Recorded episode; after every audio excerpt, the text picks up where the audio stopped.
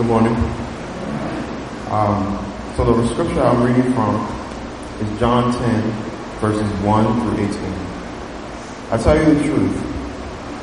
Anyone who see, sneaks over the wall of a sheepfold rather than going through the gate must surely be a thief and a robber. But the one who enters through the gate is the shepherd of the sheep.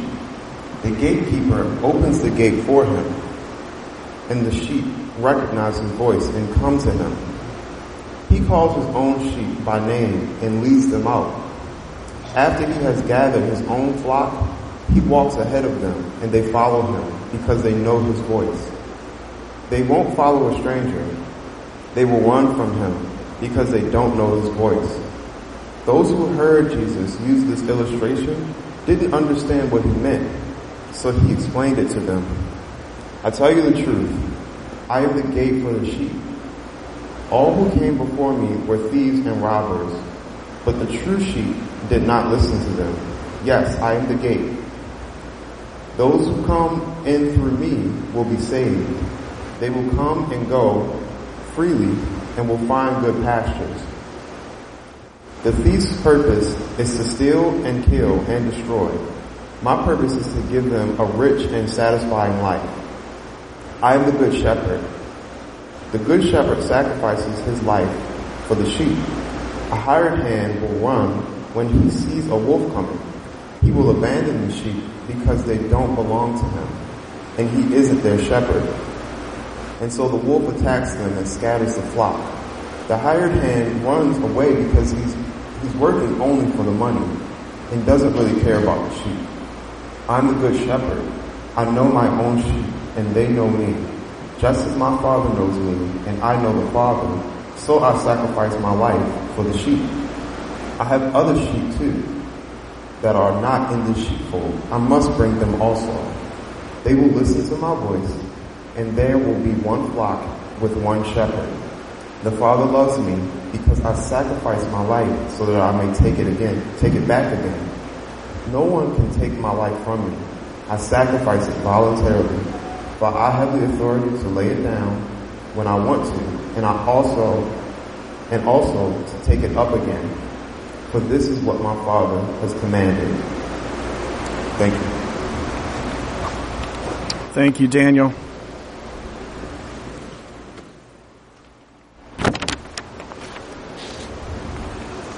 So what a joy it is to have these two church families together. Our City Harbor Church family is thankful for the opportunity um, to be here, and thankful for the hospitality of Hamden United Methodist Church. We're inspired by the one hundred fifty year history example of faithfulness of this congregation. So this morning, thanks to Daniel, we heard the words of Jesus Christ in John ten, one through eighteen. He brought up the analogy of a relationship between sheep and their shepherd. Now the people listening to Jesus would have known that shepherds were responsible for feeding their sheep, caring for their sheep, and protecting their sheep. A shepherd's ability to guide the sheep was essential. The health of the sheep was directly connected to the quality of care that they received. A shepherd's identity was linked to owning the sheep and caring for the sheep. Our Savior described himself as the Good Shepherd. Jesus Christ stated that his purpose for bringing his followers a full and satisfying life. So we now hear his commitment to protect us from our enemy. Jesus brought clarity to his wholehearted, sacrificial love. This compelled him to sacrifice his life for us. Jesus brought definition to what a personal relationship with him looks like. He called his, quote, sheep to follow his guidance. A lifestyle of choosing to follow Jesus should bring us to recognize his voice. We cannot grow in this area through passive observation. Learning about Jesus Christ, our Savior, is foundational to learning to recognize his voice as Good Shepherd. Daily quiet time to read about Jesus in the scriptures will help us reflect on the plain, simple truth of who Jesus is and what Jesus has said. searching for answers to our questions alongside other believers will help us grow in understanding Jesus. In this way, we can develop an ability to discern between the difference of the voice of Jesus and the voice of others. As Christians, we look to Jesus as the source of new spiritual life. He is our provider, our protector, and the one we follow. Pastor Rebecca? I'd like to read from Psalms twenty-three. The Lord is my shepherd. I have all that I need. He lets me rest in green meadows. He leads me beside peaceful streams. He renews my strength. He guides me along the right paths, bringing honor to his name. Even when I walk through the darkest valley, I will not be afraid, for you are close beside me. Your rod and your staff protect and comfort me. You prepare a feast for me in the presence of my enemies. You honor me by anointing my head with oil. My cup overflows with blessings. Surely your goodness and unfailing love will pursue me all the days of my life, and I will live in the house of the Lord forever. I love this scripture because it's comforting, but it is also just such a beautiful picture of Jesus as the Good Shepherd, following our theme for today. And this scripture actually lists out quite a few benefits that we can get from our close relationship with Jesus and accepting Jesus as that shepherd. And the, one of the first ones is rest in peaceful places. And to me, part of that is those moments where you spend time in God's presence, where when Philippians four talks about the peace that's beyond our ability to understand, that in those moments when things are crazy, that you can just take time, listen to worship music, spend time with Jesus, and that peace comes in, in a way that doesn't make sense, and it just lifts anxiety, and it lifts fear. What about strength to continue on? In those moments when you have exhaustion, when you have stress, when you are weary, you can go to Jesus and ask him for strength. And he will give it to you because he cares for you. What about Jesus directing us in the right direction for our, where, where our life should go? Man, Jesus loves you. And he cares about the journey that you're on on this planet. And he cares about every step, every day that you take. He cares about every emotion that you have. And so if you go to him, he can help you know which direction to turn. He can give you wisdom for which job to take, or whatever it is that you're seeking help for. Jesus has those answers. He's our protection and comfort when we go through the hardest parts of life. Again, along with that peace, he can bring comfort and even physical protection, right, from illnesses or from harm that other people want to bring to us. And this one, the goodness and unfailing love of Jesus pursues us always. And one of my favorite things that Ben talks about is how in the original that idea is not just Jesus kind of walking behind you, but the mercy and grace of God running up and tackling you to the ground. How amazing is that? That that's almost the aggressive grace that Jesus had for you, that he is so fiercely wanting to cover you with these things. And my favorite one of these is that you get to live forever with Jesus. So I got a chance to watch a shepherd with his animals, and the animals come around of their own volition and stay in close proximity. And as soon as he gets up and walks, they follow. And I realized that they stay close to hear his voice. They stay close for the protection, because if they wander too far, they may not know when it's not safe. They may not know when it's time to leave or to stay. And so this relationship that we have with Jesus is so much about us having that daily one-on-one life with him, so that we know when to stay, when to go, so that we can hear his voice comforting us and being with us.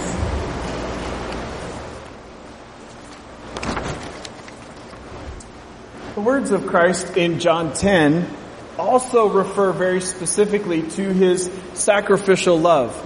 And I think that's described a little bit more in Philippians chapter two. Philippians two, one through eleven. Is there any encouragement from belonging to Christ? Any comfort from his love? Any fellowship together in the Spirit? Are your hearts tender and compassionate? Then make me truly happy by agreeing wholeheartedly with each other, loving one another and working together with one mind and purpose. Don't be selfish. Don't try to impress others. Be humble, thinking of others as better than yourselves. Don't look out only for your own interests, but take an interest in others too. You must have the same attitude that Christ Jesus had. Though he was God, he did not think of equality with God as something to cling to. Instead, he gave up his divine privileges. He took the humble position of a slave and was born as a human being. When he appeared in human form, he humbled himself in obedience to God and died a criminal's death on the cross. Therefore, God elevated him to the place of highest honor and gave him the name above all other names, that at the name of Jesus every knee should bow in heaven and on earth and under earth, and every tongue confess that Jesus Christ is Lord to the glory of God the Father. Now, for me personally, I've found life-changing love in a relationship with Jesus. As Jesus as my guide and as my shepherd. This has brought me encouragement and it's brought me comfort. It's through the example of Jesus that I work for unity and to walk in humility and to serve others. This Philippians two has helped me learn the ex- what the example of Jesus means. We read about Jesus choosing this humble human life over his divine privilege in heaven for the sake of our ransom. We read what that a day will come when everyone will recognize the power and authority of Jesus as God, to the glory of God the Father. The Son of God obeyed the Father and chose a criminal's death, falsely accused. Philippians two speaks to the truth that Jesus explained while describing himself as Good Shepherd. We have seen true love, an example of Jesus choosing a sacrificial death on our behalf. The love of Jesus is a love that gives. Some people are asking, why is Jesus the only way? I think we should be asking, is Jesus worthy of being looked at as the only way? For me, the answer to that question is a resounding yes.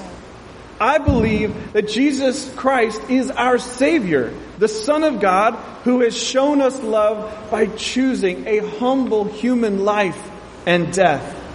We have seen the supernatural power of God in the resurrection of Jesus Christ from the dead. Jesus predicting his own death and resurrection. No other human has done this. The leadership of Jesus is not domineering. Jesus leads as a humble servant through sacrificial love. Philippians two helps me understand why I should look to Jesus for guidance as my good shepherd. So what do we learn from the truths that we heard so far today? First, Jesus Christ is the Son of God, our Savior, who describes himself as the Good Shepherd. You know, Jesus is all-powerful. He's God.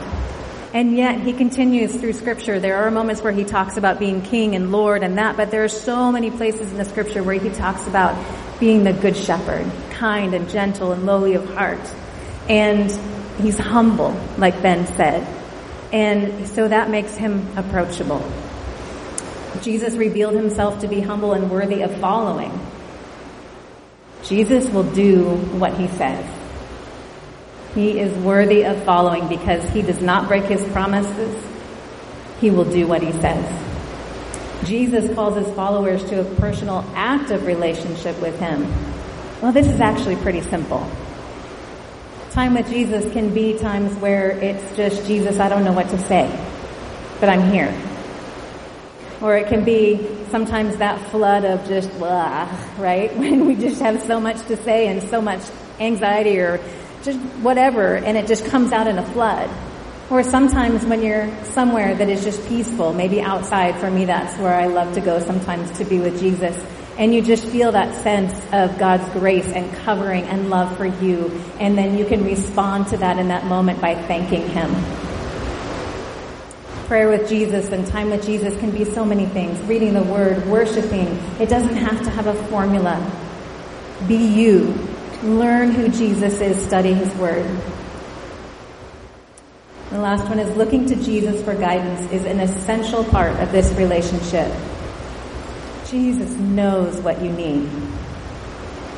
From the tiniest thing to the biggest thing, Jesus knows what you need. And the amazing thing is, He is all-powerful. He is God. He is full of grace. And so He can move mountains. He can change circumstances that man cannot change. So why wouldn't you lift your praises to Him? Why wouldn't you lift your thanksgiving to Him and your request to Him? Because He cares for you. He's the good shepherd that leads His shepherd to green grass and still waters, that protects them and covers them. He has your life in His hands. And He has all the answers that you need. Thank you, Pastor Rebecca. All right, so how do we respond to what we learn from this? Well, you've heard repeatedly, as Pastor Galen articulated in the children's message, daily time with Jesus. And the very simple recognition that we can hear the voice of Jesus by reading Scripture. And considering the words that Jesus has already said very plainly. Scripture is not meant to be a legalistic, domineering, lifeless voice in our life. No, quite the contrary. It's meant to be the voice of the living God, plainly spoken, leading us, which includes our benefit. So, what I would call us to do is today, in these next few moments, and carving out time each day this week to consider a few simple questions. Who is Jesus? What is Jesus like? What does Jesus care about? What has Jesus said that is relevant direction for how I live today? So today, let's make a decision to spend quiet time with Jesus, but let's make a decision to grow in this relationship. Hopefully today we heard the benefits of looking to Jesus as the Good Shepherd, of following Him, His voice as truly leading us. And let us encourage each other with this. Let us talk to each other. Ask each other for help. Help each other truly in this relationship. Amen. Ebony, will you please come and bless us in song? I'd like for you to just reflect on these words as Ebony sings this morning.